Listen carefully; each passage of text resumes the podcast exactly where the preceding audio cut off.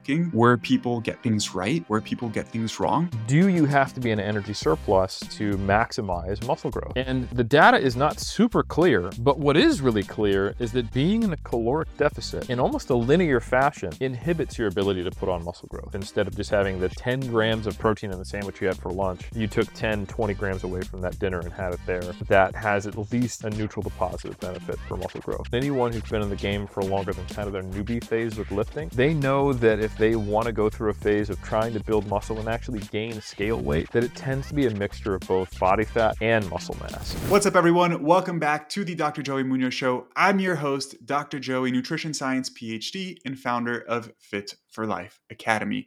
In today's episode, we are going to be talking about nutritional strategies to help you maximize building muscle. And I'm joined by somebody who I've looked up to in the industry for over a decade now, Dr. Eric Helms, who is an absolute wizard in all things nutrition and training when it comes to body composition. If you guys are regular listeners of the podcast and you enjoy all of the free educational material that I publish on a weekly basis, all I ask is that you take a second to leave a review and rate the podcast. Hope you enjoy the episode. Eric Helms, how are you, my man? Thank you for being here today. I'm doing well, man. Thank you so much for having me. Of course, as you and I were talking about before the show, um, it's an honor to have you here. I've been watching your content for quite some time. I had the honor to collaborate with you on a course that we published, um, bodybuilding coaching course for NASM, and we had some communication there. But we've been chatting a little bit back and forth on Instagram and we scheduled this podcast. And honestly, I feel like a, a little kid in the candy store because no joke. And it, it's funny. I, I did an episode with Mike Israetel and he's one of the people that I've been following for a while too. And uh, I just get really excited to talk to people who I've been following for a while and now have the opportunity to have an actual discussion with them. So from the bottom of my heart, thank you for your time, and I'm excited for our conversation. Well, dude, that's a very kind thing to say, and it's always a privilege and a pleasure to have such conversations. And uh, it's a pleasure to meet you. It's great to collaborate, and I appreciate everything you do in the industry, man. So I'm looking forward to it. Thank you. Sweet. So do you mind? I know who you are because I've been following you for a while. I would I would uh, hope that a good amount of the audience knows who you are as well. But for those who don't, do you mind giving a short introduction on who you are, what you do, and I would love if you touch on um, the fact that you're a pro bodybuilder now as well, because that's very, very exciting. Sure, man. Yeah. So the um, I, I, think the best way to understand what I do is to understand my trajectory. Was I started as a natural bodybuilder, got very, very interested in this stuff, uh, got so interested in fitness that I couldn't stop thinking about it. So I did the natural thing of becoming a trainer. Um, found that this was a life passion for me, and that's the way I started to mm-hmm. express mm-hmm. myself uh, artistically because bodybuilding, competitive bodybuilding is both a sport and an art. Um, also was always in love with everything related to the iron game. So I've been a competitive strength athlete since the year before I actually started competing in uh, natural bodybuilding. And yeah, made this my career. Uh, founded 3DMJ, 3D Muscle Journey, Dedication, Desire, and Discipline um, with Jeff Alberts, Brad Loomis, and Alberto Nunez back in 2010, where we started a coaching business and a uh, platform to highlight natural bodybuilding and an evidence-based, sustainable approach to it.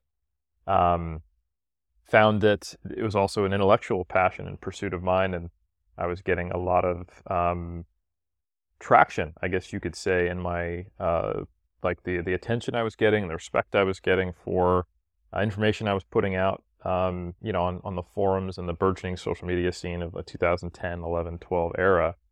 Um, and watched people before me like Dr. Jocko Mozesky and Layne Norton, you know, kind of paving the way with bridging uh, the community I was involved with, natural bodybuilding, powerlifting, and uh, evidence-based practice, and um, decided, hey man, I, maybe I can become the chief science officer for 3D Muscle Journey. And I went from being a personal trainer to an online bodybuilding coach full time in both cases to then becoming a full time student and did my master's in the States and then moved to New Zealand where I've been living for 11 years with my wife, where I did my second master's and my PhD on nutrition and strength and conditioning at Auckland University of Technology. Moved into that role of science communicator, probably most officially somewhere in like the 2013, 14, 15 range.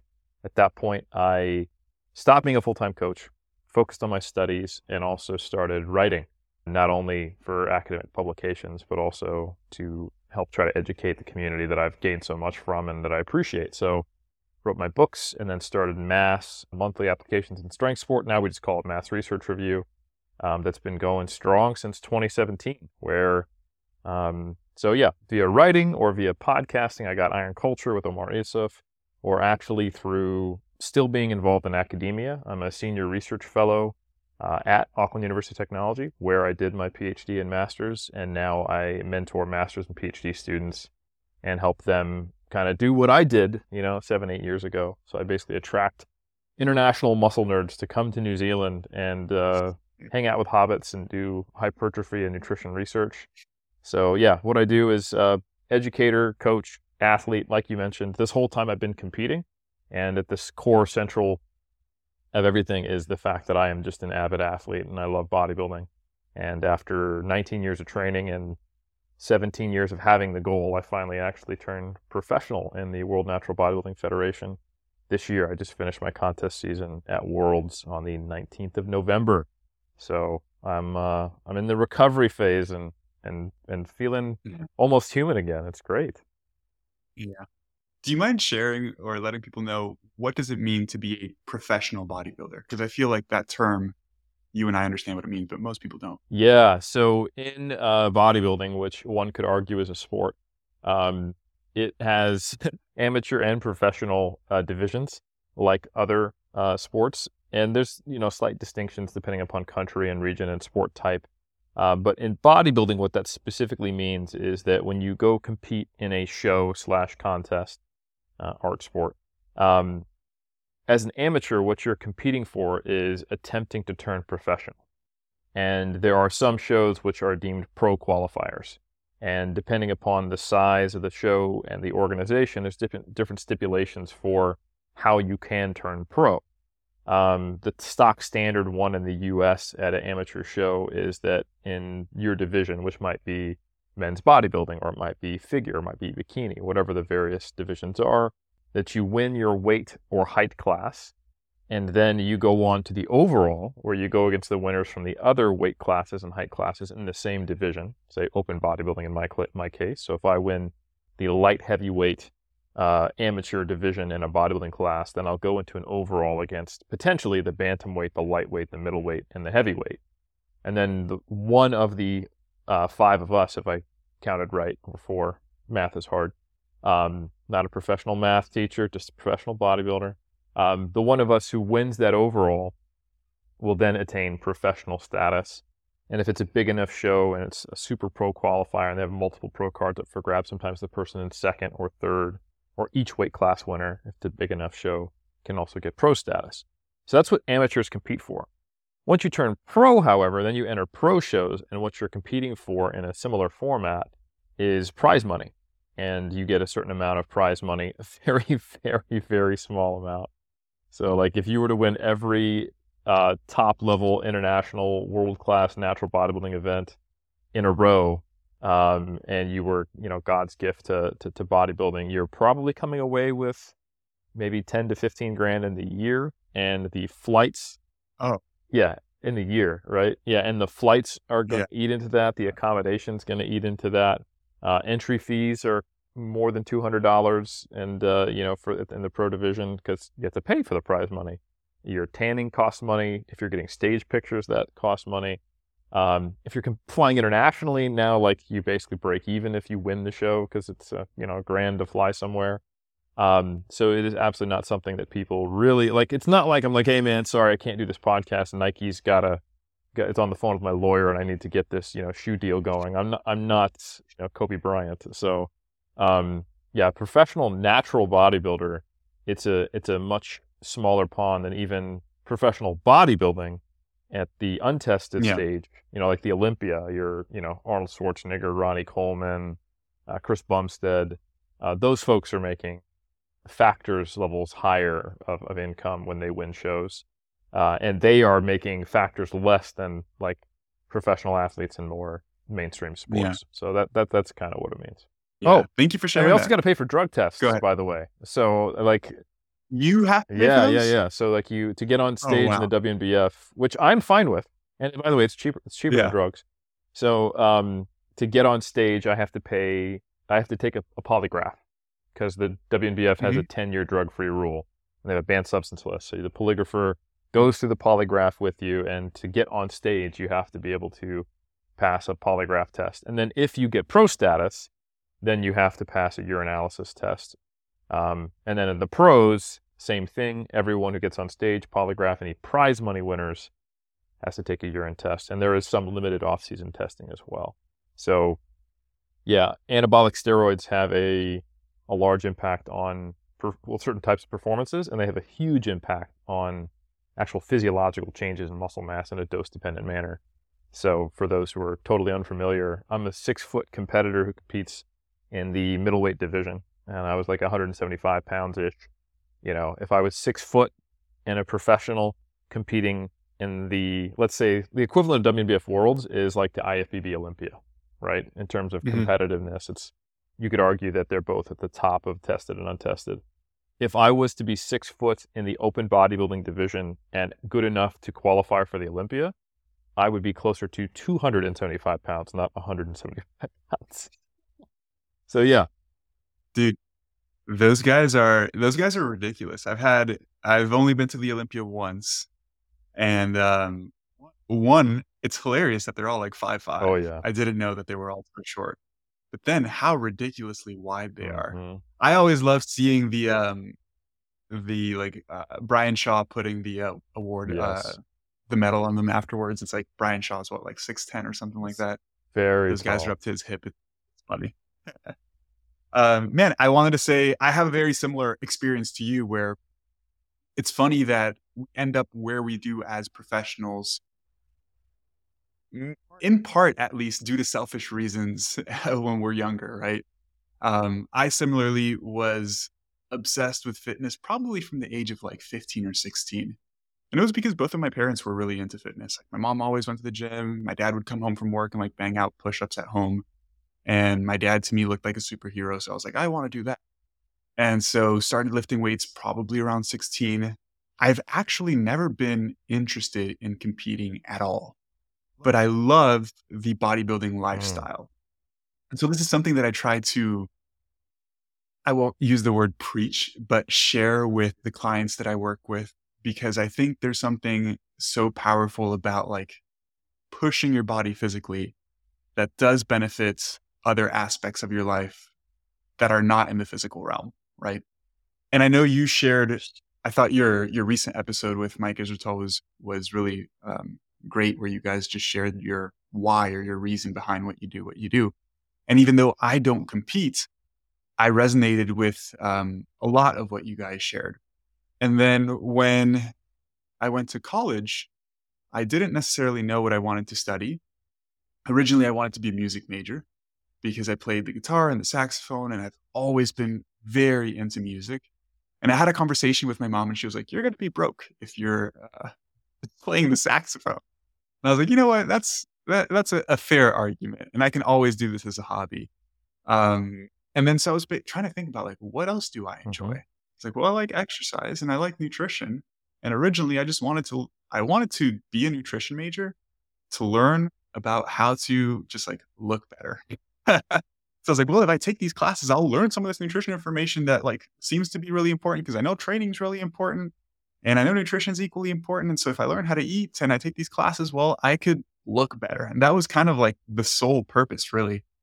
And then I started taking biochemistry classes and organic chemistry and started really liking the science of everything. Decided to go into graduate school because, let's be honest, you can't do much with a bachelor's degree in nutrition. Um, as a master's student, I was working as a personal trainer simultaneously. And it's funny, I've told this story several times on the on the show. I uh, ended up doing a PhD kind of accidentally. Um, and what I mean by that is I was taking a graduate level course, uh, a vitamins and minerals course, which is just like the metabolism of vitamins and minerals. And the professor who was teaching that course was somebody who I who I got along with really well, and him and I clicked. And he came up to me one day after after class, and he was like, "Hey, man, would you be interested in doing a PhD in my lab?" And this is how naive I was at the time. I was like, I don't want to do a PhD because school's really expensive and I've already taken out like $25,000 worth of loans for my master's and I've only been here for one year. And he was like, Well, you're in luck because I can pay you and we can pay for your tuition as well, which I had no clue was a thing at all. And then the rest of history. So my PhD is more in clinical nutrition, and we were looking at the like uh, disease preventing properties of different foods. So how different phytonutrients can help with cardiovascular disease development and all of that stuff. But even through that time, I was still very much interested on the body composition side of things. It's just this person who was my mentor, who I really respected, didn't do that. So then after my PhD, I did a short postdoc um, with Dr. Michael Ormsbee at Florida State University. I'm not sure if you're familiar with him. Great yeah. guy. Yeah. Great friend, great person. Um, I know him through honestly, Dr. Mike I, Zourdos because they, they're, they're, they're colleagues. Okay, fantastic. Yeah. Did you hear that Dr. Kim passed away recently? I did, yeah. Mike made a kind of announced it to the rest of the FAU crew. And I never met Dr. Kim, but a lot of his philosophies were brought into FAU. Um, and Mike has been a great mentor and colleague to me. Uh, Mike Zourdos, to be yeah. clear. And uh, yeah, yeah, so that that was that was like I could see through how much respect and appreciation Dr. Zourdos gives gave Dr. Kim, just how much of an impact he had on him as a mentor. So yeah, I guess we're we're kind of in that lineage. Yeah, I'm getting chills just thinking about it because he was a, a great guy.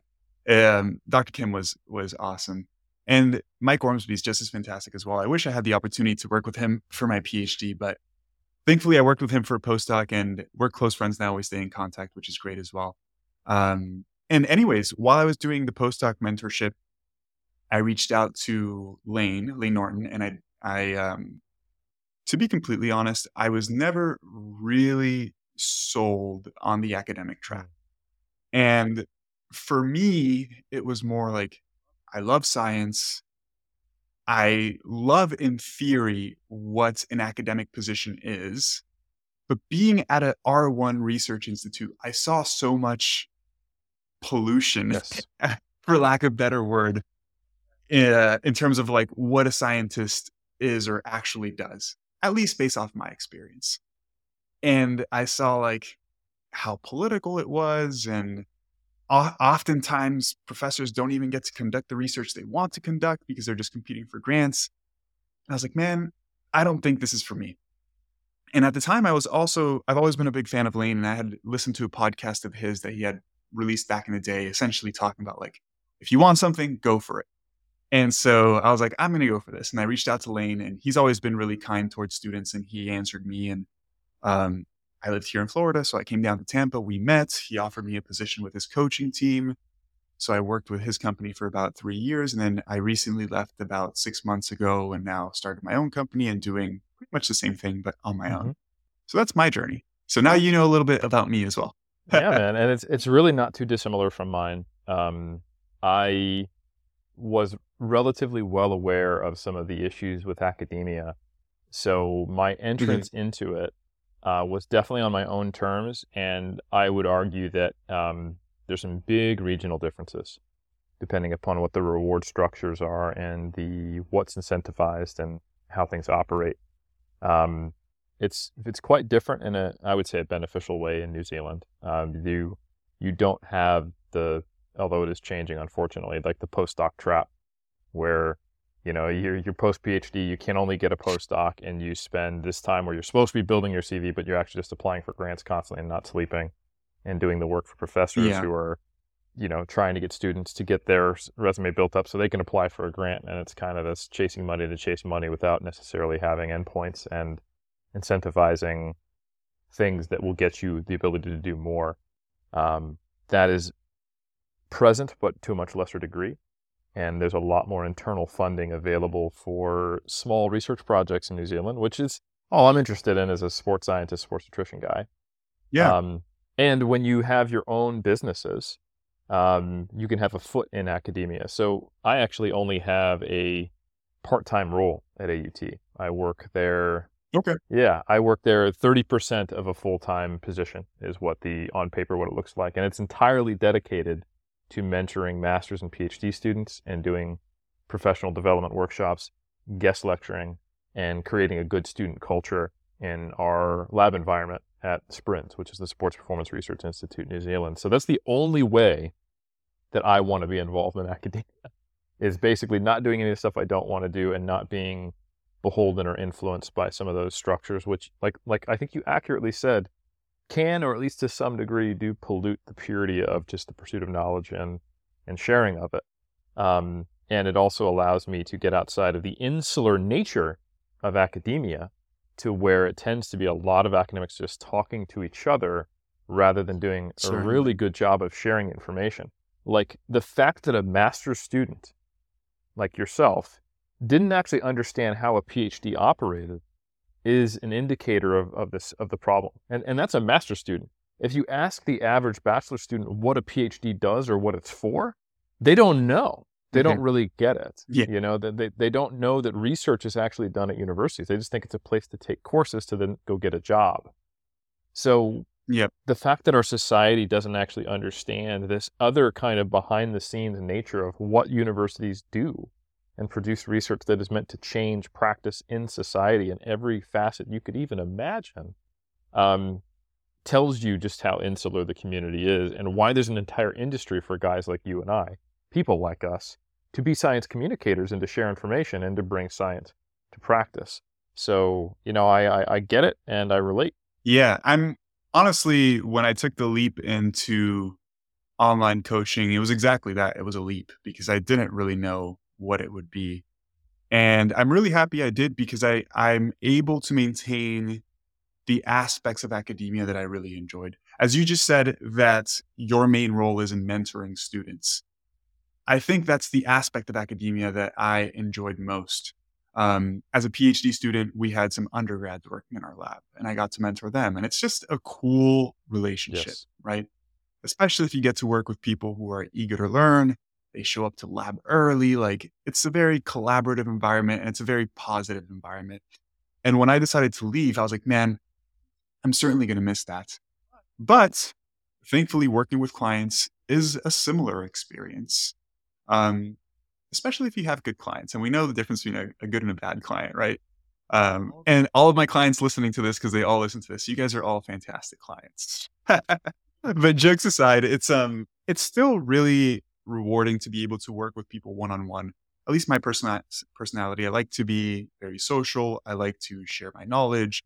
Um, I get a lot of joy from seeing people improve or get joy and satisfaction from the things that I share with them, which I think that's the core reason why I enjoyed the mentorship aspect of academia.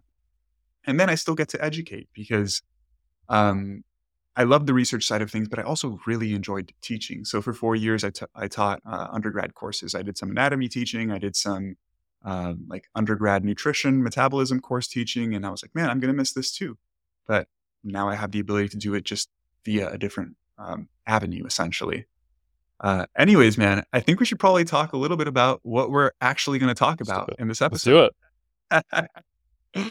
All right. So, guys, those of you listening, um, Eric and I are going to discuss some more advanced nutritional strategies to help you optimize body composition and build muscle mass. And one of the things that Eric and I were talking about before starting the episode is that it's important to understand that these are perhaps more advanced strategies for individuals who are really trying to take their physique perhaps to the next level, right? I'm sure we'll talk about effect sizes or how how big of an influence some of these variables have. But just understand that the magnitude of effect that these variables have on building muscle are likely substantially smaller than some of the main things that we always talk about on the show when it comes to overall caloric consumption, consuming adequate protein, training hard, sleeping well, managing stress, etc. Nonetheless, I do think they're important topics for people to consider if they do want to, you know, if this is a hobby you enjoy and you do want to take your physique to the next level, or should I say to the best of your ability, right? So I think it's uh, a good idea to start this conversation with the topic of energy mm. balance and discussing the idea of bulking, where people get things right, where people get things wrong, and let the conversation flow from there. I love it. Yeah, I think And I, I, like the way you frame that because in many ways you get to opt in to how far down the rabbit hole you want to go on these topics. And it's very easy to talk about how do you knock out the big rocks that we know are appropriate and at an early stage when gains come quite easily, so long as you don't do anything that really kind of short circuits the process. Um, and then once you have that down, once you have offloaded that from your active concentration, like, oh, this is really hard, new change to my habits, once it's just a thing you do, then you can go, oh, I, can, I think I can optimize that a bit. And I think we can give you a pathway forward there. So I don't know if you just want me to jump right into it, but I, would be more than happy to talk about the role of energy balance for muscle growth. Yeah, let's do so. Yeah. So I, I I've written about this a lot, and people have been talking about it for ages. You know, the whole concept of you know you can't build muscle out of thin air, which is true. Um, and the nuance to that question, though, is is a little more in depth than it seems at the surface level. I remember when I first got into fitness, people would tell me, "Well, you have to be in a caloric surplus to put on muscle mass," um, and it was a kind of very binary way of thinking, like, "Oh, building muscle requires energy and, and, and structural components. That means you need to eat eating more energy than you're currently having to maintain weight." But I think a better way to look at it is that being in an energy surplus or not can put some constraints on your ability to build muscle. Um, because we've all seen, say, The Biggest Loser, where you see someone who is losing substantial amounts of weight, and by the time they get down, it's also quite clear that they've built some muscle in that process. So, how did mm-hmm. that occur where they were losing kilograms of muscle and water and a lot of other stuff going on per week? But even in more day to day things that we see, like before and afters on Instagram, or just someone we know started working with a personal trainer, lost 25 pounds, but you know, clearly looks more muscular. And you'd think they probably weren't just walking around with that before they started training. So this has been written about as well in the academic uh, world. And I was part of a really good paper in 2019 led by Gary Slater, who's a body composition researcher out of Australia and a great team around him, where we simply asked the question in a review format do you have to be in an energy surplus to maximize muscle growth?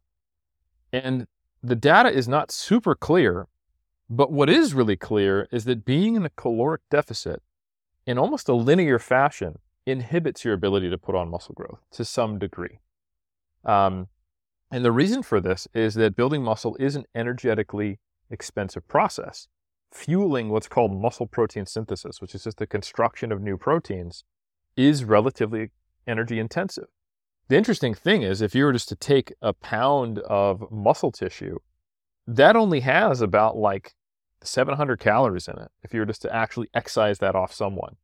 Um, and, you know, when we think about fat, you know, the whole 3,500 calorie rule, if you were to figure out, like, okay, in 454 grams of fat, if I multiply that by nine, what does that number come to? It's close to 3,500. And the reason why we say 3,500 instead of the higher number is because adipose tissue, fat tissue, is only roughly like 85, 90% actual fat. There's some water in there. So when you do the same thing for lean mass, you think, wow, I barely need to be eating anything and I can put on lean mass. But it's more complex than that. So we see that when someone is eating an insufficient amount of calories and they're in acute energy deficit, there's a lower muscle protein synthesis response to resistance training and potentially eating protein. And when they're also very, very lean, meaning that their actual body fat on them is quite low, we also see an increase in muscle protein breakdown. And the way to think about this hmm. is okay, when I have less adipose tissue on me to fuel body processes, to liberate those tri- triglycerides, to then turn into ATP, to have the energy currency of just doing all the things my body does to do things, including build muscle, that means I have to rely on other tissue. And now I'm sort of robbing Peter to pay Paul if I'm lean and in an energy deficit and I'm trying to create muscle tissue. I'm okay, I need to use body proteins and the little bits of bo- fat I have and glycogen and glucose and the little amount you're eating, but not enough. I'm actually in a net deficit by the end of the day to build muscle. And this is why we see in a more or less linear fashion that energy deficits result in losses of lean tissue in the absence of resistance training, in the absence of protein intake, and they're more pronounced the leaner you are and the larger that deficit is. So there was a recent meta regression mm-hmm. published where, on average, and your mileage may vary and it's going to be dictated by a lot of other factors, a 500 calorie deficit, so the standard deficit we often prescribe in nutrition to lose a pound a week, that will roughly nullify your ability to put on lean body mass. Now, this is a meta regression, meaning thousands of, maybe at least hundreds of people are going into this. I don't have the paper in front of me. I mean, some people are able to put on a little bit of muscle mass, some people are not. But what we see is this linear scaling with the, the, the more energy deprived you are, the harder it is to put on muscle mass. Now, the question that is yet unanswered, though, is once you get out of a deficit and you're in a net surplus, how much benefit do you get out of being in larger and larger surpluses? And then benefit is dictated by the goals of the individual. Most people, not all, who are looking to put on muscle mass want to put on just muscle mass. Um, the unfortunate reality is that anyone who's been in the game for longer than kind of their newbie phase with lifting they know that if they want to go through a phase of trying to build muscle and actually gain scale weight, that it tends to be a mixture of both body fat and muscle mass. So we try to optimize that as much as possible, but there's multiple factors that go into how much can we optimize it. Um, some people are going to be able to get on that Olympia stage, right? Um, some people are going to have to work very hard with a coach to even look like they lift and some people are going to have to work very hard for years with a coach just to get their BMI into the normal range because they are so naturally thin and maybe they don't have the genetic predisposition to putting on muscle mass if that happens to be their goal. Um, so genetics are going to play a role.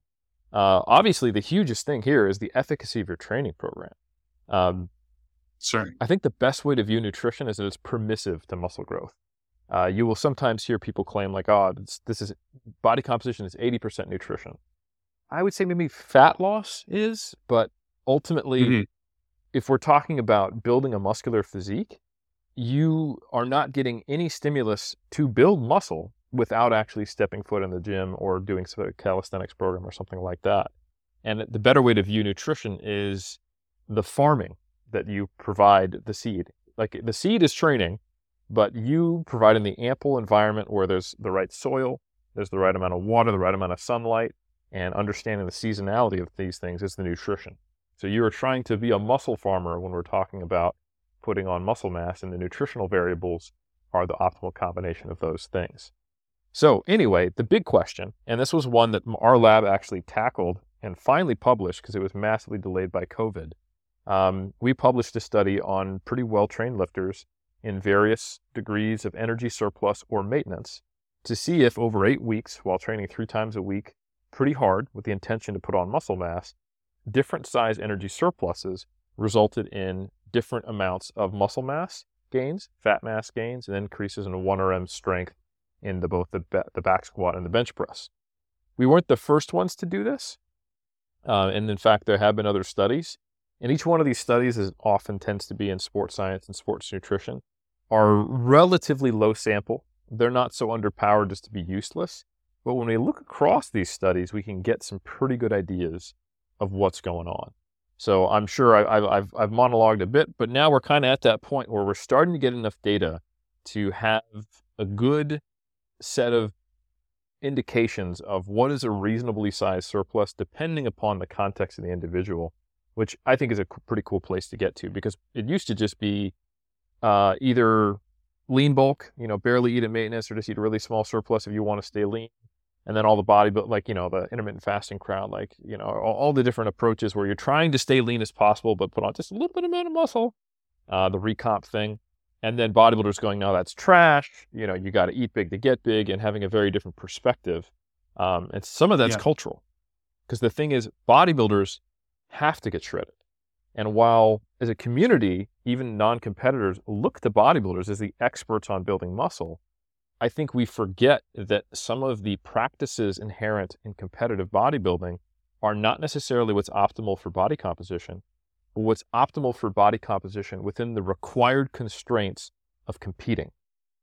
And since bodybuilders have to get down to a level of leanness that is directly counterproductive to the goal of putting on lean body mass, yeah. They have to go through bulk and cut cycles. So we assume, okay, if bodybuilders bulk and cut, everyone should bulk and cut. And that may not necessarily be the case depending upon your goals. Hey guys, some of you may not know that I'm the scientific advisor for a supplement company called Outwork Nutrition. I help with the formulation of new products to help ensure that they're effective and backed by science. Unlike many other supplement companies out there, we don't rely on exaggerated claims or flashy marketing tactics. Instead, we let the science speak for itself. We take pride in formulating products that deliver real results, helping you achieve your fitness goals in a meaningful way. If you're in the market for supplements like protein powder, pre workout, or recovery products, make sure to check us out at OutworkNutrition.com. And as a thank you for being an avid listener of this podcast, use code Joey for an exclusive discount at checkout. You can find the link to our website down in the description of this podcast episode. Remember, our goal is to empower you with science backed supplements that truly make a difference. Choose Outwork Nutrition and elevate your fitness to new heights. That's a great way of putting it. And maybe we can start to get a little bit more granular here. So, essentially, there's evidence to suggest that in some conditions or in some contexts, people can build muscle while being in a slight surplus or a slight deficit, I should say, right? And maybe we can discuss what some of those contexts Sure. are. I'd love to also share, and I know you discussed some of the limitations, which I would love for you to share, but some of the general findings of the study that you did conduct in terms of whether or not a larger surplus was more effective for building muscle Absolutely. and what we can perhaps actually extrapolate uh, from that in terms of providing some useful recommendations for the average lifter. Absolutely. So, step one, let's talk about body recomposition. Um, depending upon who you talk to, who you listen to, um, you may have an idea that this is anything from challenging to do to impossible to a unicorn. Mhm. And the really interesting reality, and there's a great paper in the Strength Conditioning Journal uh, led by uh, Chris Barakat, is that in the general population who just starts lifting, and even in many trained populations, you could even make an argument that the default setting is body recomposition. And then you, the question is, okay, what the heck is body recomposition? And the simplest way of saying it is it's the simultaneous increase in lean mass while losing fat mass. Okay. Um, however, there's a lot of things that can masquerade as body recomposition. If you think about it, if I was to gain three pounds, but my body composition stayed the same, hey, I'm still I'm Mhm. still 12% body fat. I put on three pounds. I actually gained a little bit of body fat because now 12% of three pounds less than three pounds more is the same amount of body fat. I just had a really good gaining cycle, right? But that's technically not body recomposition. And many cases of body recomposition actually are happening in a deficit because of that huge disparity in the metabolizable energy. And like I said, a pound of adipose tissue, roughly 3,500 calories, but only like a fifth of that is in lean tissue. So if you were to see someone who had no change in body mass, they gained a pound of fat, they gained, oh, sorry, they lost a pound of fat, they gained a pound of muscle, they were actually in a deficit because of how much it takes to, to liberate that. So it's not necessarily about being at maintenance or being in a deficit or being in a surplus. This is all based upon outcomes. When we do research on different groups, what do we see? Did we see an increase in lean mass and a decrease in fat mass? Okay, we're classifying that as body recomposition. And that's actually the default state, especially in people who just start lifting weights. And in the real world, Mhm. where you have someone who follows a good training program and eats reasonably healthy, but isn't intentionally trying to modify energy balance, and they're eating in a relatively equilibrious state in terms of their nutrition, you will often see this body recomposition effect. I think we all experience it during the newbie phase. And I think it does happen when there's a good enough stimulus for resistance training. When you think about it, we're in and out of a deficit and a surplus every day on a regular basis all the time. If you're currently dieting, but you just had a big lunch, you're in a surplus for the next hour or two. We don't have a switch that is on or off. It really comes down to the balance, the peaks and valleys. It's like a bank account. You know, if you know that you have $2,000 coming out of your bank account and you just got paid, Mhm. you know, $2,500, you're not going to spend 2,200 of those dollars. Like, oh, I'm fine. I got 300. You know what's coming. You're going to go negative, right? And that's essentially Yeah. the way your body operates. So the times when it seems that body recomposition is easiest is when we have more available energy on our body in the form of body fat. Uh, people higher in body fat tend to have an easier time having body recomposition changes. We don't have robust, robust, robust data on that, but there's definitely theoretical models. If you look at some of the work by Forbes, Uh, there was a participant level ad hoc meta analysis that came out of a debate between Eric Trexler and Menno Henselmans, which was really cool, that suggested people higher in body fat actually have an easier time putting on muscle mass. Um, and we actually have a fair number of studies. There's one by uh, Demling and DeSantis on overweight police officers, where they gave them a resistance training program, they gave them protein, and they gained muscle while losing body fat. This is relatively common in people who are higher in body fat, where you put them on a resistance training program, you give them protein, and it's not a crazy deficit. They're going to build muscle while also losing body fat. However, the inverse is seen when you start looking at studies on lean people and well trained people. And it's not that you're more likely to lose muscle mass when you're well trained. I don't think that's the best framing. A better way to think of it is that the closer you are to your genetic ceiling, the harder it is from where you're at to build muscle. So that means when you start stacking chips against you, you don't have an energy surplus and you have a small deficit. Um, your training program can only be so stimulative. Now, obviously, you're going to look better than everybody else who's a novice because you've spent 10 years training. So, yeah, like you're losing some lean mass, but you're not really at a disadvantage to these people who are going to take another five years to even get to where you're at to have this quote unquote problem. But novices, intermediates, people higher in body fat, younger individuals, you know, if you're under the age of 60, and I'm putting pretty high high number on that, um, those people all have a more favorable environment, lower inflammation level, less quote unquote anabolic resistance in younger people compared to elderly. Um, you know, not, they're not battling sarcopenia in addition to the fact that they're on a calorie deficit. They're all going to potentially be in a better environment for building muscle while losing fat. And like I mentioned in that meta regression earlier, the larger the deficit, the harder it becomes to recomp. The smaller the deficit, the more likely you can build muscle. So Another thing to consider is that if you're at rough maintenance and you're slowly building muscle and you're basically seeing no change in body fat, that is also a net positive change in the way you look, which is the reason mm-hmm. most people diet anyway. So, a lot of the times when someone is not very high in body fat to start, but they want to look better, just giving them the advice of lifting weights and starting training rather than, hey, you should start dieting, can sometimes be the best outcome because it can allow them to build muscle. So, nutrition, while it is permissive to muscle growth, the earlier you are, the further you are from your genetic potential, dotting all your I's and J's and crossing your T's is less important than it is at, a later stage if you're really trying to push it further and further. And that's where the question of bulking and cutting comes from and why we did our study and why we had as an inclusion criteria to participate in our study that you had to have at least a year of resistance training experience.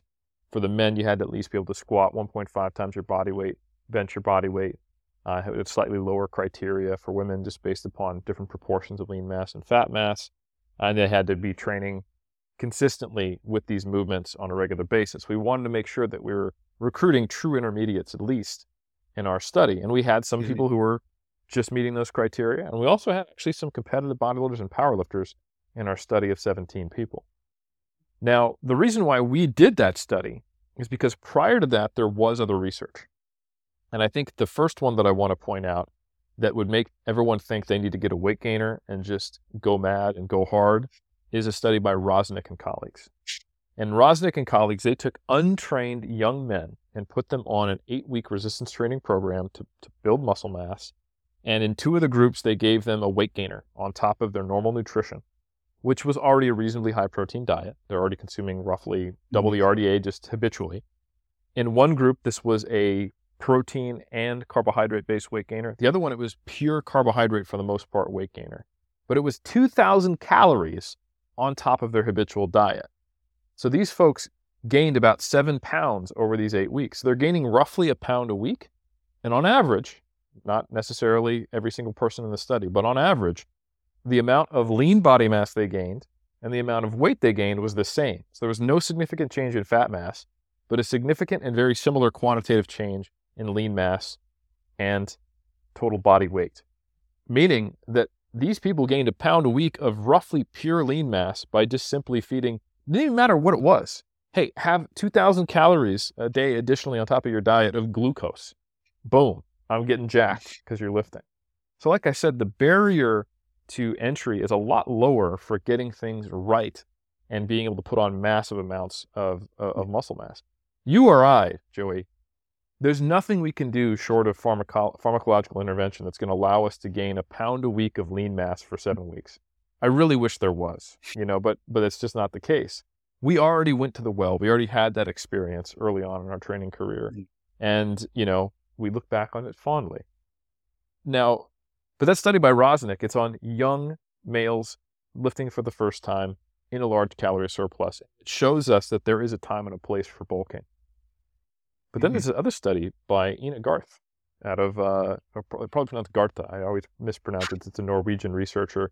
And in the 2011 2013 period, she did her PhD in looking at different rates of weight loss and different rates of weight gain in elite athletes. Now, elite athletes doesn't mean elite powerlifters, it doesn't mean elite weightlifters, it means elite athletes. So we're talking rowers, we're talking uh, runners, we're talking skiers. Now, some people with a lot of resistance training experience and some with only the necessary amount to support their sport. But she looked at a study in these elite athletes who, in a national training center, were given either guided sports dietitian advice to, to go through a lean mass phase, or hey, on your own, modify your nutrition and do this resistance training program to put on lean mass. And unlike your typical, you know, 18 year old bodybuilder wannabe young man who would just eat everything, you know, if, if they were given that advice. Mm-hmm. What that resulted in was a 600 calorie higher intake in the dietitian guided lead athletes versus a smaller surplus, a very small surplus in the self guided athletes. And the interesting thing here was that after the study was over, while all, everyone improved in terms of their lean mass and they improved their 1RMs on a bunch of different lifts, basically what they were doing was adding an upper lower four day split on top of their sports specific training, which probably had some impact on the results. There was no significant differences between groups in the amount of lean mass gained. And while the fat mass wasn't a huge increase, it was a significant increase only in the group that was getting that dietitian guided advice. And it was about five times the increase in fat mass in the other group. So it really seemed not to be worth it. And I think it was either jump height or sprint times got worse in the group that uh, had the dietitians because they just increase their body mass more. And it's harder to jump yeah. as high or run as fast when you weigh more. So, you know, these are not the only two studies, but I think they're emblematic of the differences. And we wanted to, with our study, to try to fill some of these gaps. So we have what is quote unquote a more trained population by Garthe that suggests, hey, you want a very small surplus because anything more than that, because you can only build muscle so fast at this stage in your career, is going to become body fat. And then we have the hey, you need to eat everything in the house and try to gain a pound a week because you're going to put on all lean mass, you know, go hard or go home, baby. And most people are somewhere in the middle. And the truth is going to be context dependent. So, like I said in our study, we recruited these trained individuals, specifically lifters, and we had a similar design um, to Garthe, but not exactly the same. So we got them weight stable. We had a dietitian guiding them, um, and then we randomized them to one of three groups. Uh, the, the, participants we had either an intended five percent surplus, so five percent intake over what it required for them to be weight stable, a fifteen percent surplus, or to try to maintain weight stability throughout the trial. Do we even need a surplus? Now, as human research goes, you know, having someone in a 5% surplus, a 15% surplus, or in maintenance, there are going to be varying levels of the ability to adhere to that and various mm-hmm. adaptations mm-hmm. that may not have to do with the adherence to what is prescribed. Some people will ramp up energy expenditure in response to a surplus and defend against weight gain much more robustly than others. But this is an example where we basically replicated the online coaching conditions that you and I are used to. You know, you check in, uh, I look at a spreadsheet, I look at your average body weight change. I look at the progression of, of your lifts. And, you know, we were kind of had two, those were firewalled from each other. We had a dietitian who was modifying energy intake and macros and helping them hit those macros and energy intakes with practical food based advice um, to reach these target rates of weight change over time that were group specific. And then in the gym, we had them coming in three times a week. We would train them in the lab and they would start every session with a periodized program for squat and bench press. And then they had three accessory movements that we did bodybuilding style to failure in a circuit uh, shoulder, back, and arms exercise. So three sets apiece go into failure, and then three sets to a, uh, a submaximal but still heavy and challenging squat and bench program to make them stronger, right? Now, like I said, so we're getting people who are having various levels of adaptation and various levels of adherence, but in the end, uh, we decided the best analysis with the relatively small sample we had because of COVID of 17 total individuals was not a group based comparison, but rather a continuous analysis. So I mentioned this multiple regression, you know, meta regression earlier. Basically, what we did is we just mm-hmm. plotted okay, how much weight did you gain? And then what was the relationship between how much weight you gained with increases in 1RM strength, increases in muscle thickness measured by ultrasound, then increases in skin fold thicknesses at eight different sites measured by calipers. We didn't create a body fat percentage, so we had a very accurate representation because skin folds are great at measuring skin folds. Less good when you then impute that into a, a, a equation to figure out body fat percentage. Mm-hmm. And the relationships we found were actually really interesting. So there was no relationship between the amount of weight gained, at least no meaningful relationship, and changes in 1RM strength on the squat or bench press, nor triceps or quadricep increases in muscle thickness. The strongest relationship we saw, and it was explaining about 50% of the variance, which just means that a pretty large proportion of how much fat mass you saw increases, skin fold thicknesses in this case, was explained by how much weight was gained. So there was a very strong, meaningful relationship um, between the more weight someone gained, the more likely they were to see an increase in skin folds. And mm-hmm. that kind of replicates what, what, what Garthe found. Um, we did find one other very small relationship. And very briefly, I'm going to discuss some basic statistics. Not really basic, actually, it's kind of a different one. So we use what's called a Bayesian model, which allows you to make uh, inferences based upon probabilities. And one of the ways you can do a Bayesian analysis is what's called a Bayes factor. And Bayes is just the name of the guy who developed this uh, method of statistics. And Bayes factors kind of operate like odds ratios. So when you are looking at the different possible hypotheses, you have a Bayes factor discussing the probability that one hypothesis is, is greater than another. So the null being there's no mm-hmm. difference of how much weight you gained and how this impacted things. Um, the hypothesis that a higher surplus would result in more skin fold thicknesses had a Bayes factor of 10.4, which just means that if we drew one of these 17 people out of a hat and they and one of them gained more weight than than someone else, if we took these two people, there was a 10.4 times likelihood the person who gained more weight would also have gained more skin fold thicknesses than the other random person we pulled out of that hat. Okay. So that's pretty strong. It's strong evidence. Compare that to a 1.4 Bayes factor, one tenth the likelihood, but still in favor we saw that for skin, sorry, for muscle thickness increases in the biceps. So we did have very weak, kind of what we would call uh, a weak relationship between bicep muscle thickness increases and also increases in body weight.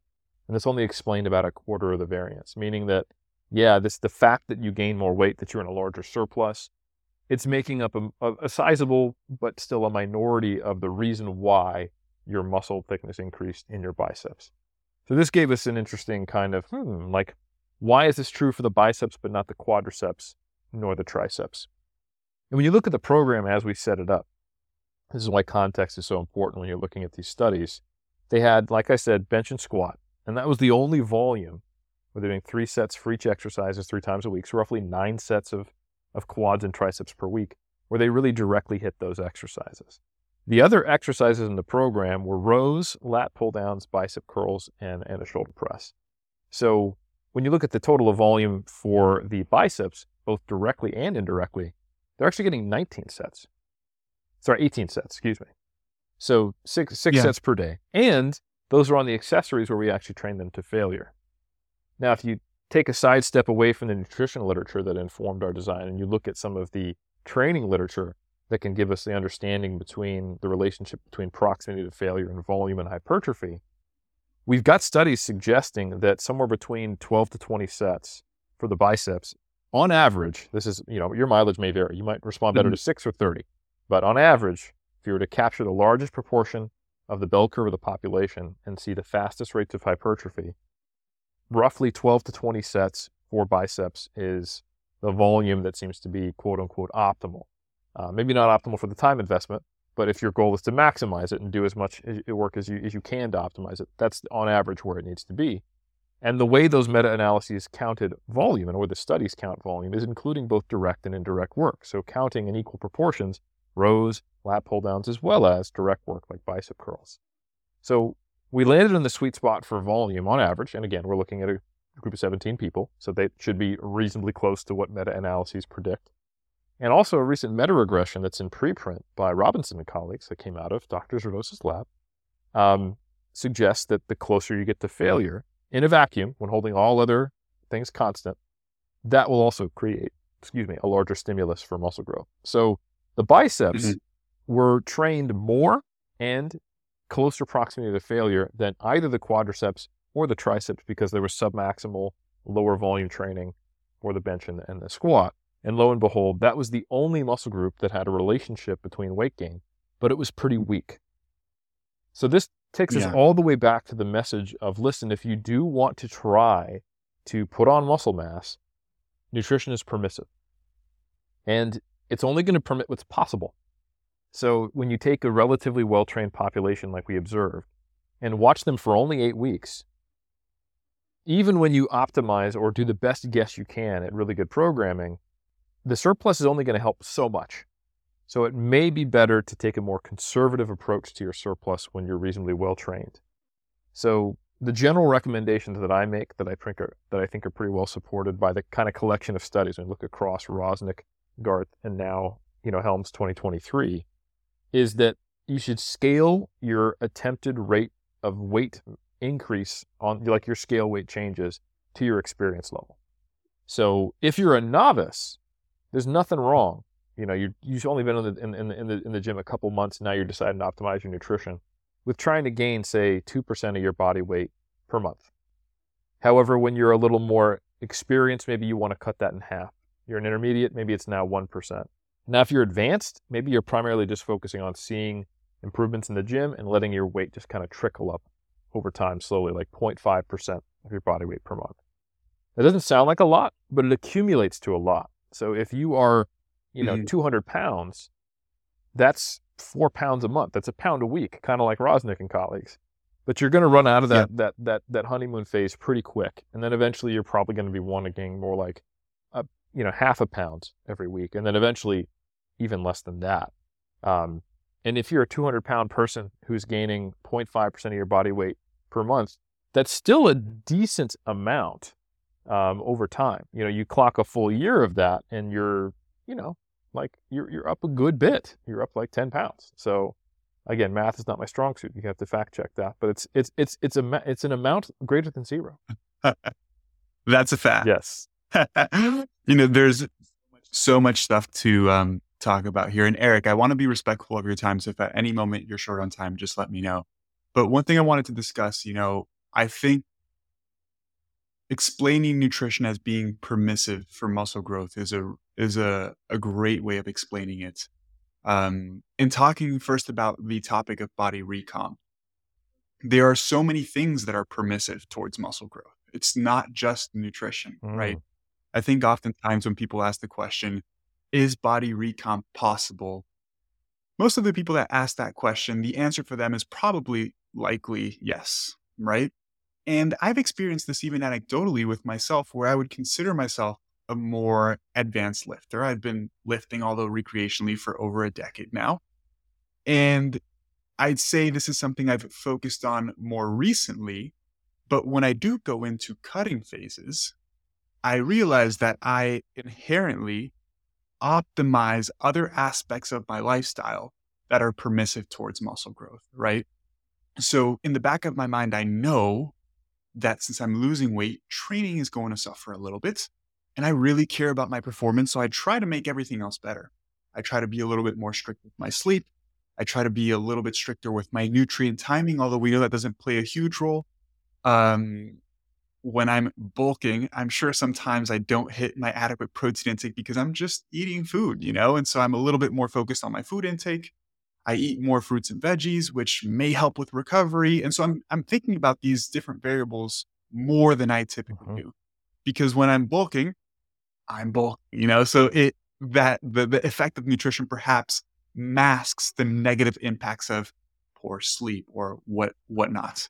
And so I realized even, and I'm going through a shortcutting phase currently, that at the very least, my performance stays the mm-hmm. same. And I've dropped a little over 20 pounds now, which is substantial. And there are exercises where I've still been able to make a little bit of gains, right? Maybe an extra rep here, maybe an extra five pounds there. Maybe it's on the third set out of three sets that I hit an extra rep. But nonetheless, it's certainly not impossible to continue to progress while losing weight if you are optimizing other aspects of your lifestyle that are permissive towards muscle growth. So what I usually tell people is like, hey, if there are things of your in your lifestyle that you're doing suboptimally that you know influence your progress in the gym, if you improve those variables, yeah, you might be able to build some muscle even if you maintain your weight or slightly lose weight. Right? How many people perhaps have I don't know, 3 to 5 alcoholic drinks a week? You know, simply limiting those even if the caloric intake is the same and you're substituting for actual food, that probably has a positive effect on overall body composition. So I I definitely wanted to touch on that because yes, nutrition is important for for building muscle. Training is more important. But there's a ton of other variables that are still important. And if you optimize the totality of those variables, then they might be able to at least provide some benefit to the loss of permissiveness that you're getting from not eating adequate calories, right? And now on the other side of things, with bulking, I've done it all. I've done. Uh, do you remember the GOMAD diet? Oh yeah, gallon of milk all day. Yeah, yeah, yeah. That was probably my my first experience, and then I realized that GI distress negatively impacts performance, so I wasn't able to keep that up for long. But um, you know, on the bulking side of things, it's so easy to go way overboard on it, um, and it's also easy to not want to gain any body mm-hmm. fat because you put in all this work into getting lean. And I think in some circumstances that can be counterproductive as well. Because if you currently weigh 160 pounds and your goal is ultimately to weigh 170 or 175 pounds, you have to put on weight and you're not going to be able to get there in just one cycle of bulking because you're going to put on some body fat. Right. So it's it's difficult to find a medium there. At least from my experience, one thing, and I'd say this all 2023 and some of 2022 was the most successful bulking cycle that I had. And the reason why is because I simply just committed to bulking for longer than 12 months. I had never done that mm. previously. I would get in four to six months, feel a little bit uncomfortable, go back into cutting. And I think I never spent sufficient time at maintenance or even in a, in a slight um, surplus to really build substantial muscle right? Because at our level, at least I'll speak for myself, at my level, it takes longer than a month or two to just put on five pounds on one lift, right? Like if I want to put on five pounds on my hack squat, which is my main quad movement now, it'll take me four to six weeks. And people think that's crazy, but that's how much it slows down. It's like, then you think about how much muscle do you gain if you just add five pounds to the exercise? Probably that, not that much you probably need to add 20, 30 pounds to the exercise to see some visual changes in muscle mass. And doing so, if you just do the math, if five pounds takes you two months, well, you have to be in that surplus for eight to 12 months. And so, in terms of practical recommendation, what I, what I try to talk to my clients about is like, hey, if you've been lifting for several years and you've optimized these aspects of your lifestyle, at least to the best of your ability, um, and we really want to build muscle mass, it probably makes sense to be in somewhat of a surplus. Now, determining the degree to which we're going to be in a surplus and let's just talk about practically how comfortable do you feel with gaining weight and what would be like the tip of the iceberg in terms of how heavy you would get before you're like, man, this is too much. And then let's just plan to get there in at least 12 months. And that's usually the practical recommendation that I give. What are your thoughts on that? I like that. I think um, for for anyone who's advanced, I think that's a very good guideline, and that's actually quite similar to my off-season plan right now. You know, yeah. like I came out of uh, out of Worlds, and it's a little different when you're competing in bodybuilding because you talked about losing mm-hmm. 20 pounds, and you probably look very lean, and then from that point, I had to lose like another 10 to to get on in stage condition, yeah. right? So yeah. you're getting, like I said earlier, as a bodybuilder counterproductively lean. So that means you have to actually mm-hmm. recover from that. So, like right now, I competed around 175 pounds, and now I'm in the mid 180s to high 180s. That's still lean. Like I, I have quad separation, full set of abs, and you know, like people in the gym assume I'm dieting if they see me right now, just because I, I, look lean, right? I have bicep veins, all that good stuff. Um, but I'm just now at a point where most people would cut to. So mm-hmm. that is that that process of gaining in a relatively quick period. We're talking seven weeks gaining 10, 11 pounds, you know, probably half of which is mm-hmm. body fat, um, is was important just to get stabilized and healthy and in a position where I actually could potentially build new muscle. And now from now, you know, basically from now until December of 2024, the goal is to put on like another eight, nine pounds, you know? So it's, it's yeah. literally less than a pound a month that I'm attempting to gain. Mm-hmm. It's more like you know like a, hundred grams a week is rough. It's like a rough decent target at this stage. Now, granted, I'm I'm 40. I've been lifting for 19 years. Going, oh, it'll be 20 in May, um, and I'm, you know, I have extreme goals. But I think that is, it's very context dependent. You know, if you, if you are if you had a client come to you who they were a, a skinny 21 year old male who was just started lifting last week, you probably wouldn't tell them Let, let's gain five pounds in the next year. You know, you'd probably say yeah. let's gain five pounds in the next two months.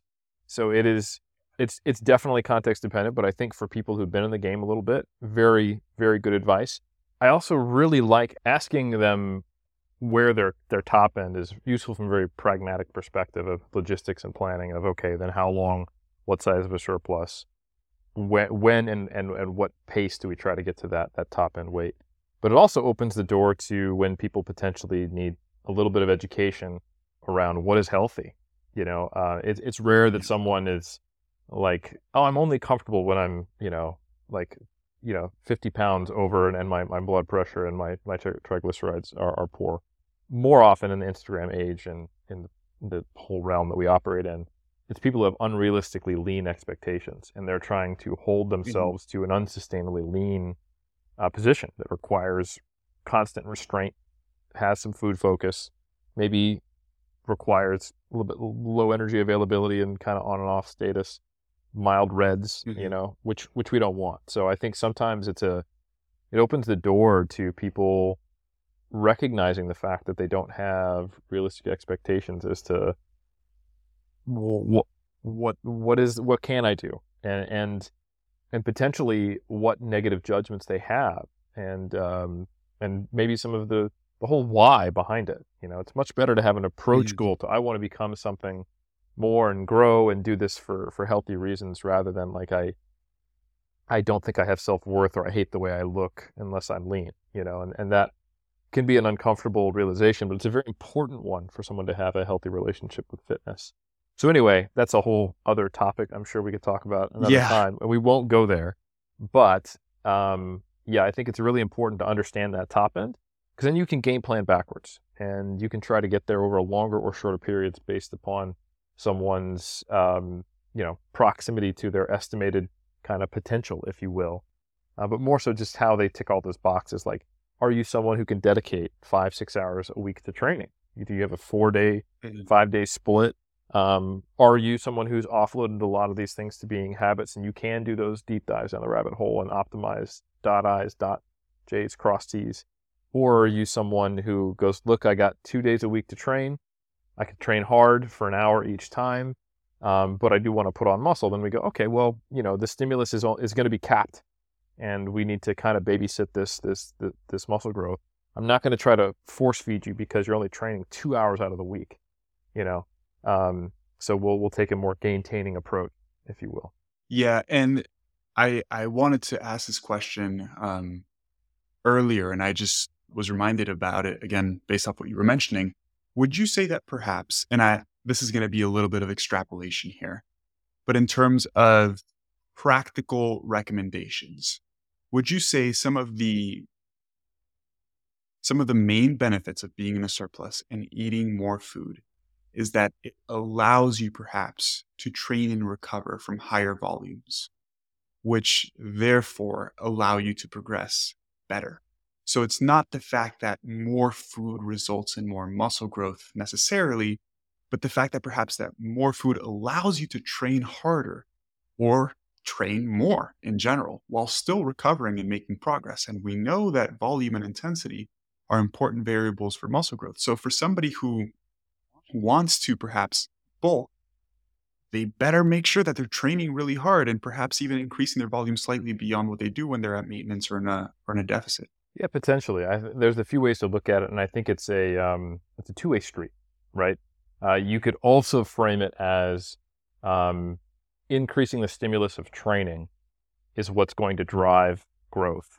Um, mm-hmm. And if you don't feed yourself sufficiently when doing that, then that's going to be mm-hmm. less effective, right? Um, the the ability to do a fair amount of volume and train close to failure, it doesn't require a ton of calories. You know, resistance training is mm-hmm. is not like cycling. You know, you're not going to bonk in the middle of it, but there is some relationship. We actually published a meta-analysis led by my PhD student Andrew King that came out uh, last year or the year prior, it might have been 2022, where we saw that resistance training volume performance was positively impacted by having pre workout or intra workout carbohydrate. It wasn't a huge amount, but essentially saying that you're able to do more total work when you're in a fed state for training. It wasn't a meta analysis of the total amount of carbohydrate, and there actually wasn't even a dose response in the amount.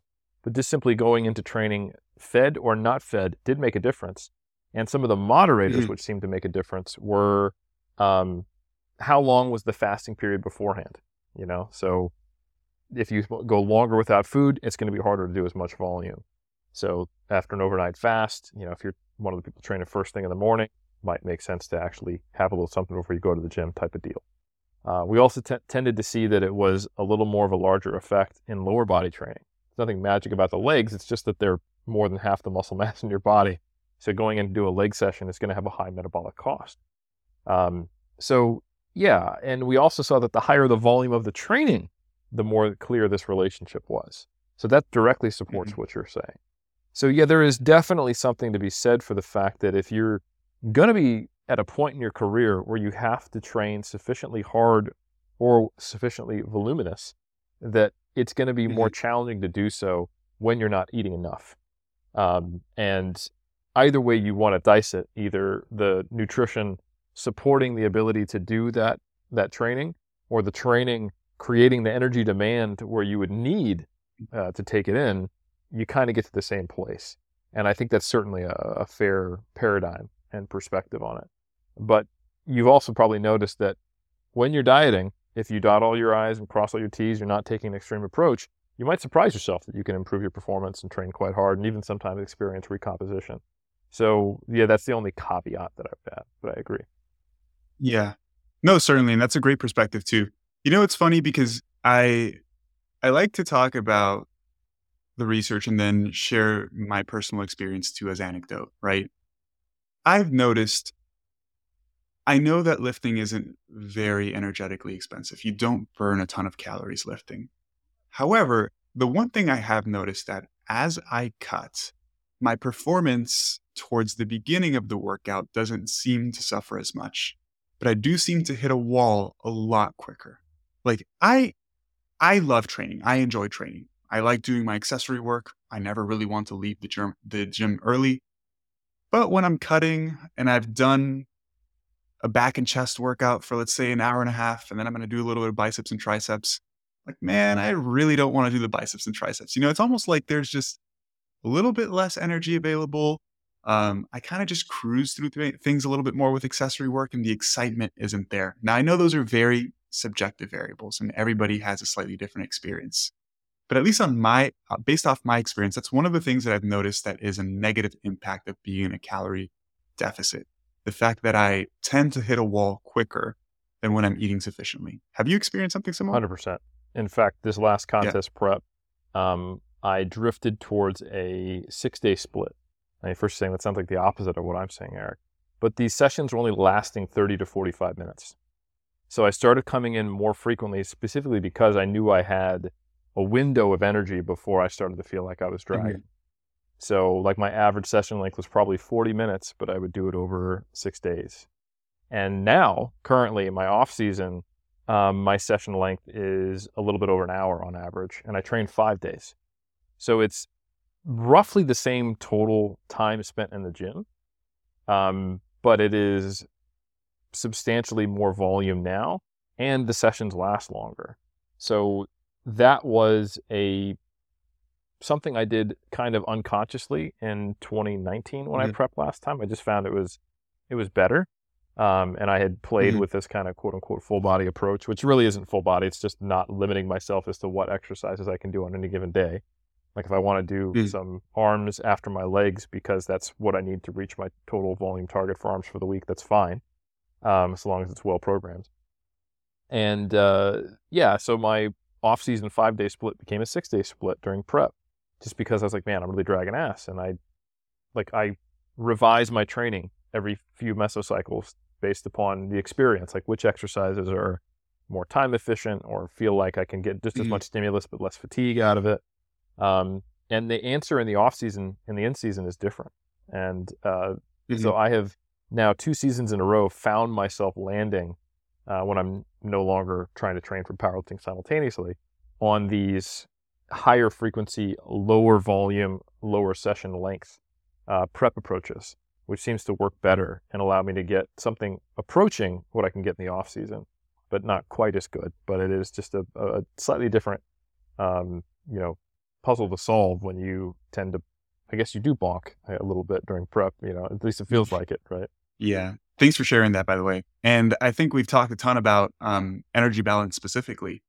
Uh, I'd love to pick your brain on perhaps other nutrition related variables that are important considerations. And I think, you know, some of these things are perhaps more important if somebody is trying to recomp, mm. perhaps, uh, compared to eating in a slight surplus, right? So maybe we can quickly touch on it. We don't have to go extremely in depth on each of these, but perhaps protein distribution doesn't even matter at all. I know what does the data show? What are some things we can extrapolate? Uh, the importance of pre workout nutrition, perhaps. Let's touch on those slightly. Absolutely. Are you tired of spending countless hours grocery shopping, cooking, and preparing your meals? I get it. Time is precious, and that's where Icon Meals comes into play. I've partnered with Icon Meals to bring you delicious, macro friendly, and high protein meals that will make it easier than ever for you to achieve your fitness goals. I understand that you may have hesitations over the cost of a meal prep service compared to cooking food at home. But let's face it, how often do you spend more money eating out because you didn't have time to prepare your food at home, anyways? With Icon Meals, you not only save time, but you invest in your health. These meals are carefully crafted to be healthier and more in line with your fitness goals than most of the food that you eat out, anyways. So why wait? Visit iconmeals.com and explore their wide array of mouth-watering meals. And as a special bonus for listening to this podcast, use code Joseph10 at checkout for a special discount off of your order. By the way, you can find all of the necessary links in the description of this podcast. Don't let time be a barrier to your success. Choose Icon Meals and fuel your journey towards a healthier, fitter you. Yeah, so the the meta-analysis that I briefly brought up is I think an overall good aggregate data set, but when you look at individual studies, it is the rare study where there's a notable difference in in specific improvement to having a specific or large amount of carbohydrate pre-training. Uh, a lot of the studies just kind of indicate these days that you just don't want to go into your training um, hungry or underfed completely. Mm-hmm. And the meta-analysis gives a little bit more color to that, indicating like, look, that we don't see a dose response for the amount of carbohydrate you consume, but we do see it as the longer time you've been fasted, the more likelihood you'll benefit from being fed, and the more volume you're trying to do. So some of this might have to do with uh, neuro neurosensory signaling in the in the mouth and the gut, and just uh, the presence of glucose.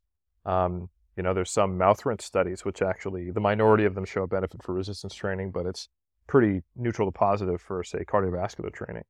So the body has the ability to tell whether it is in a quote unquote fed state, and you will probably perform better the if you were in a fed state, especially if you've been in a uh, fasted state for a longer time period, or if you're trying to do a lot of work, even if it is resistance training. Um, the benefits are probably not going to be there for power strength, but they might be there kind of like what we're anecdotally describing for can you get all your volume done? Can you stop do you not start to fall off? And on the mechanistic side, there's been some, uh, I would say, looking at different fractions of glycogen, some interesting support that's come out of some of the. Scandinavian countries where they go, yeah, total glycogen may only be reduced by 30 or 40%. But when you do, say, a 5 by 5 on deficit deadlifts and a 3 by 12 on Bulgarian split squats and 3 by 5 on, on, on squats in the same session, like your typical strength session with an accessory, even if the strength work is submaximal, we're actually seeing near total glycogen depletion of type 2 muscle fibers, specifically near the contractile machinery. And we start to learn that it's not just like a gas tank full of glycogen. What we have is glycogen that sits around different parts of the actual muscle engine to fuel different components of activity. And when we're specifically looking at the high power output, high force output, high threshold motor unit fibers that are contributing to these heavy lifts, and specifically the contractile machinery, oh, there is substantial glycogen depletion. So while this hasn't shook out necessarily in the applied research on and does that impact power or strength, we don't have a ton of studies on people trying to do back to back 1RM squats in different states of, uh, you know, glycogen and in different states of, of feeding. So there's at least a theoretical argument and some actual empirical support if we go back to that meta-analysis for why you probably don't want to do all your training in a totally fasted state, especially if you're doing higher volume training, which is typically what you're doing when you're trying to build muscle, or at least higher volume relative to you. So something to be said for not being on, say, like a low carb diet, not that you necessarily mm. can't make that work, but it may not be optimal based upon all the ketogenic versus uh, you know normal kind of quote unquote diets that we have. On balance, they tend to indicate it's a little inferior for for performance uh, in the gym or at least potentially muscle building. Data's not super clear on that, and whether it's an indirect effect of being harder to get into a surplus because it tends to be a little more satiating or what. But overall, we have these two kind of areas of research that Ketogenic diets tend to underperform when it comes to muscle gain in applied studies, and being in a fasted state prior to training can maybe hamper volume performance, especially when you're fasted for a longer period and trying to do a high volume, say, lower body session as an example. So, being in a, a relatively fed state, consuming a sufficient amount of carbohydrates, at least something moderate, um, I think is not a bad idea. Maybe somewhere in the three to five grams per kilogram range. You know, at least mm-hmm. at least hitting your body weight in carbohydrates, unless you're really sedentary, is a decent recommendation for people who want to operate in kind of imperial units. And then as far as uh, protein, I think the overall protein requirement is relatively easy to hit. We've got now like three or four meta analyses for both strength and hypertrophy indicating right around when you're doubling the RDA, like right around a 1.6 gram per kilogram mm-hmm. or 0.7 gram per pound is where you start to see a leveling off of any beneficial effect of total protein intake in a day. That's not to say you don't get benefits from lower intake. So if you're someone who's struggling to get from 80 grams of protein to 120, but that's only 1.3 or 1.4 grams per kg, or say 0.6 or 0.5 grams per pound, that's still going to be permissive to growth. It's not the best fuel. Like, you know, you can probably get better soil at the farmer store. Clearly, I'm a agricultural specialist. Um, and yet you might get marginally better improvements moving up to, to 0.7 gram per pound or 1.6 or maybe even slightly higher depending on individual differences but um, it's still sufficient so it's not a break point it is this kind of linear relationship and there does seem to be some data to indicate that you can have too few protein feedings in a day um, we have kind of this convergence of evidence from mechanistic research on muscle protein synthesis which is very messy and probably shouldn't be used as translational research because it doesn't always line up with actual changes in muscle growth, nor even some other mechanistic markers. Um, but then we also have this translational research on uh, time restricted feeding, or what the internet calls intermittent fasting, where once you get into an eight hour feeding window, you seem to be okay so long as you're training in a fed state, consuming sufficient protein, and getting at least three meals with protein in them but there's enough indications when we start to go below three protein feedings per day that in these applied studies it might be inhibiting um, potential for muscle growth. And if you're someone who really wants to dot every I and cross every T and even dot those J's, like I keep mentioning, you may be at a point in your career where you're willing to modify your lifestyle for a theoretical chance that maybe four feedings of protein per day could be better with potentially having one post workout. uh, and being a faster digesting source like whey. The only time I would say definitely make sure that you have like post workout protein, kind of like the old school emphasis would be like as soon as you're done, slam slam your whey protein shake is when you train first thing in the morning, and you are in that condition where it is you know you've been fasted for longer. And some people do have to worry about like how much can I consume if I want to go do a leg day. Like you're telling me I'm fasted for a longer period, and if I'm doing a high volume lower body session, that that's when I should feed. But if I train first thing in the morning, the last thing I want to do is put a lot of food in me and then do go hack squats to failure. Well, the good news is that it's not dose dependent upon the total amount of carbohydrates. You could literally just have, you know, like some some beef jerky and and a banana and go to the gym. Mm-hmm. You know, you got a little bit of sodium in you, you got some potassium, you got your electrolytes, you, you hopefully you drink some fluids as well, and you got some carbohydrate. If you're not feeling hungry and you're ready to rock, fantastic. But then once you finish your, finish your workout, you should probably have a whey protein shake because now it's been 10, 11, maybe 12 hours or longer. Let's say you had dinner at 7 and you trained at 8 a.m. It's been 13, 14 hours now since you've had a decent sized protein bolus. Not a bad idea to get in some whey protein. Um, but outside of that, I think it's more important that you are hitting that total protein intake and that you are hitting uh, it at least in three boluses per day. And then if you want to get it up to four and the potential scenario arises where you probably should have it around training because you haven't had a protein bolus in a long time. That's where I think some of these mechanistic findings might indicate that it's worth thinking about timing. But for the most part, recent data suggests that there's not really a limit to how much you can cram into one feeding, mm-hmm. but there are practical limitations. And, you know, I think we are yet to fully explore and applied large data set, can you benefit from having, you know, uh, better protein distribution? We have it in small data sets and hint indications. You know, there was one where they got athletes to distribute more of their protein from dinner at lunch and breakfast, and we seem to see an indication of slightly better hypertrophy.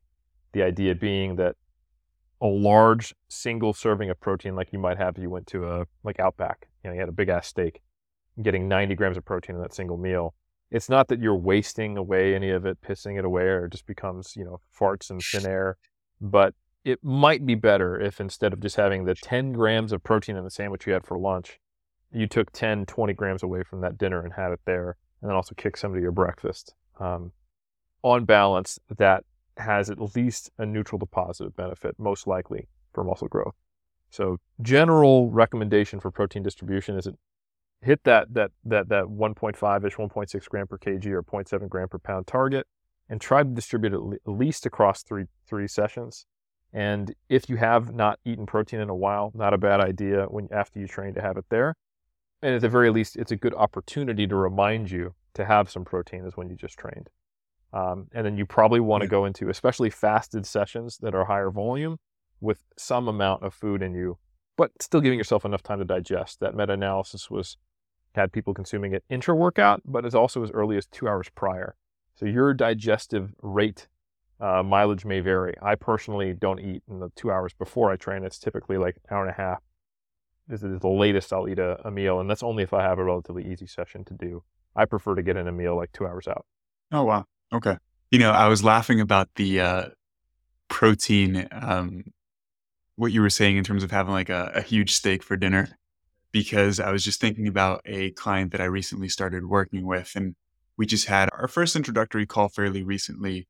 And he's somebody who struggled to consume adequate protein. And uh, for the day, he was probably consuming around 100 grams.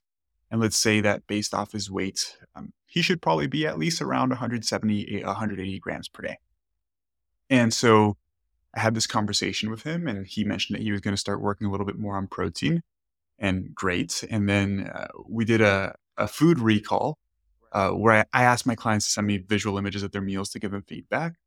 And we just went over that this morning. And he consumed 100 grams of protein at breakfast. And I was like, A for effort. Thank you for trying your best.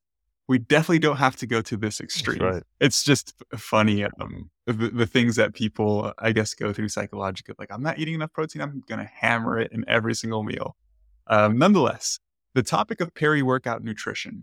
I I like talking about this topic because I think it's gone from the extreme of like probably what 10 years ago or so where like post workout meal was the most Mhm. important thing in the world to perhaps the other extreme where some people say it doesn't matter at Right. all. And I know based off the evidence we have like it probably doesn't make a big difference especially if you're covering uh the big variables, right? Overall food intake, making sure you're not training fasted, total protein intake. That being said, what I always like to say is that there is not going to be any harmful effect of trying to prioritize food as close to the ending of a session as possible, right? And perhaps maybe a very small benefit. And I go, I know that this matters more to people like you and I that want to optimize every little thing, right? And sure, maybe you can train pretty well if you haven't eaten much an hour and a half or two before training, or it's or it's been several hours before that. But it's well, I guess pre-workout nutrition, there's more evidence for its efficacy than post-workout nutrition. But I really don't like when people think dichotomously of it's the most important thing in the world or it doesn't matter at all, right? When it comes to peri-workout nutrition, if you can prioritize it, it's not going to be harmful. So at the very least, you know, maybe try to eat in close proximity after training. Maybe try to evenly space out your protein to the best of your ability. Definitely don't train fasted.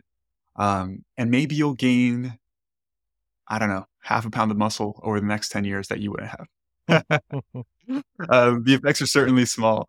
But, anyways, man, I appreciate you a ton, Eric. Thank you for your time. I wanted to ask you one more question, and this is a personal question because I, like Omar, am team no calves. Mm. Um, the difference is, though, that I train them pretty damn hard. They're very resistant to growth. So I wanted to ask you personally have you been keeping up with the calf stretching protocol that you mentioned you were going to do? The stretching, no, because it is uh, incredibly Okay. painful and inconvenient using the orthotic device. It takes two hours unless you get two of them per day that you do it. However, I have kept up with including uh, intra training stretching. So at the bottom of each rep, I'm going into as deep a dorsiflexion as I can and I hold it for two to three seconds. And then when I finish a set of calves, I sit there after I've reached failure almost every single time in the more dorsiflex position I can, loaded, and I try to hold it for around 10 seconds. So, uh, and then Mhm. I occasionally will just do some stretching on the days I train calves, just holding it for a few minutes. Um, and I, my calves, I will say, they're currently the biggest they've ever been. So I've at least maintained what I got out of that stretching protocol, which was a small amount. Um, I'll, for those who are interested, who want to follow me at Helms3DMJ on Instagram, I'm going to be putting up um, some professional shots that I did the day after Worlds, and I think it's where you can most clearly see that that my calves definitely improved from prior prior years. And into that amalgamation was you know more volume, more intensity, training more frequently, training harder, but also there was a three month period where six days out of the week I was stretching myself an orthotic device for an hour, um, which I didn't see a regression from. Let's put it that way. I think I was able to at least maintain that little that little boost. Will I ever go through another period? We'll have to wait until that PTSD subsides. Because I'll tell you, your your foot and your ankle and your uh, you, start to go numb and get tingles like 20 minutes in, and you're like, Sick. I've just got another 40 minutes to go, and I'm already in intense pain. So it was definitely a grind to, to get through that protocol. So Dude, I commend you for even doing it for longer than a day. an hour, an hour is a big commitment, especially for each leg. yeah, I can only imagine that sucks. yeah. Well, listen, if you uh come up with any magical calf growing protocols besides like uh Very hard things that Implants. suck. Yeah. please sh- please share it with me because I'm struggling over here. I man. got you. Anyways, all jokes aside, Eric, would you please mind sharing where people can find you? I know you mentioned your social media Sure. handle, um, but podcasts, business, please share. Absolutely. So if anyone wants to do deeper dives on the science, um, definitely feel free to check us out at massresearchreview.com. Um, that's where you can get a subscription to me writing about this and doing videos and audio roundtables with my co-authors on everything related to putting on muscle, body composition change, etc., gaining strength. Um, my books are also go in real deep dives on both of these topics, nutrition and training for muscle growth and strength, and that's the Muscle and Strength Pyramids bodybuildingsites.com. Um, and they're also available on Amazon. Um, finally, if you're if you're interested in the whole bodybuilding side of thing and you want to get a little more serious in this and potentially get guidance from competitive natural bodybuilders, 3dmusclejourney.com. That's the number three, letter D, musclejourney.com. And we also have courses for for bodybuilders. Uh, we have a podcast, the 3D Muscle Journey podcast, and then I also I talk science at least a third of the time with Omar and my fellow co-host Eric Trexler over at Iron Culture where we talk about the history, science, and culture of lifting, which is available on all podcast platforms. And you can hear from strong men and women competitors, powerlifters, weightlifters, exercise scientists, nutrition scientists, cultural icons, um, historians of lifting, the whole nine yards. We it's all things Iron Game all the time on Iron Culture. So yeah, thank you so much for having me on. I really really appreciate it. All right, brother. We'll catch up soon. Thank you. man. Thank you.